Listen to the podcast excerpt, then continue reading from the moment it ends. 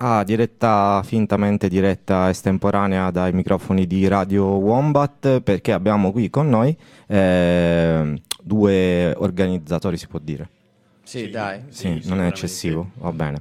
Eh, del Linux Day del 2023 che sarà il 28 ottobre. Esatto, il 28 ottobre ecco, 2023 incontro. a Signa alla Biblioteca Comunale di Signa, dentro anche Buon Compagno da Signa, in via degli Alberti 11. Ecco. Ma spieghiamo per chi ci ascolta che cos'è il Linux Day. Il Linux Day è una manifestazione a carattere nazionale indetta da un'associazione che è ILS, Italian Linux Society, che ha detto sarebbe bello avere un giorno all'anno in cui si parla di questo sistema operativo libero e gratuito, e poi arriviamo al libero e gratuito, su tutta Italia. Quindi le varie associazioni che si occupano di promuovere questo sistema operativo si mettono d'accordo e nelle varie città italiane organizzano giornate o mezze giornate di incontri, interventi, dimostrazioni su questo sistema operativo. Quindi se avete un interesse nell'informatica, se volete un'informatica più libera e scoprire un modo diverso di usare i computer e siete nelle vicinanze di Firenze o Signa, potete venire alla biblioteca comunale di Signa in via degli Alberti 11 sabato 28 ottobre 2023 ovviamente. Si tratta di iniziativa vetusta, no? È un'iniziativa molto vetusta, mi sembra dal 2001-2003, comunque inizio 2000 per quanto riguarda il Linux Day.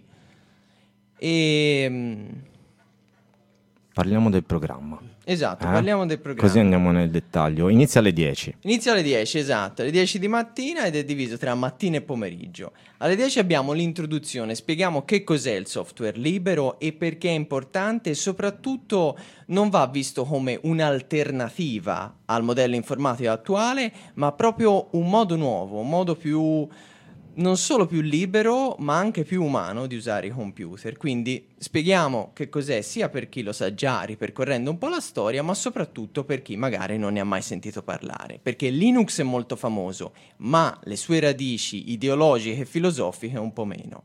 Poi passiamo all'intervento di Leandro con Unost, che, che è un sistema operativo che serve per gestire eh, configurare e gestire eh, server per piccole comunità ed è basato, ed è basato su, su, Linux, su Debian in particolare, che è una distribuzione, e UnoHost è questo, è questo sistema operativo pensato per questa specifica eh, particolare utilizzo.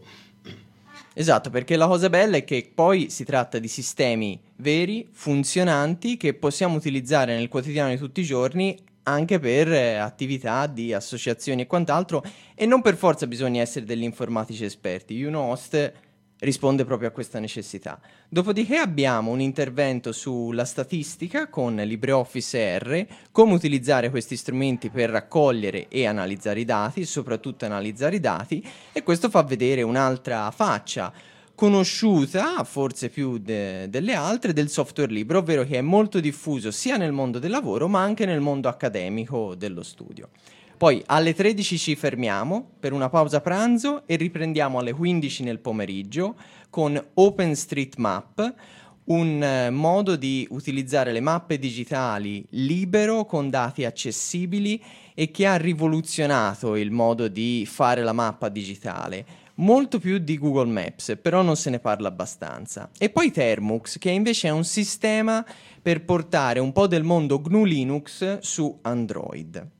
Dopodiché abbiamo un ragazzo che fa parte dell'organizzazione di Mindtest che verrà a raccontarci sia che cos'è Mindtest, che è un motore di gioco a cubetti, a voxel, come, come Minecraft, diciamo per spiegare a chi non conoscesse voxel, ma anche perché è importante creare uno spazio ehm, per chiunque per giocare ai videogiochi liberi, perché i videogiochi liberi rispettano di più le esigenze eh, degli esseri umani di tanti altri giochi famosi non liberi.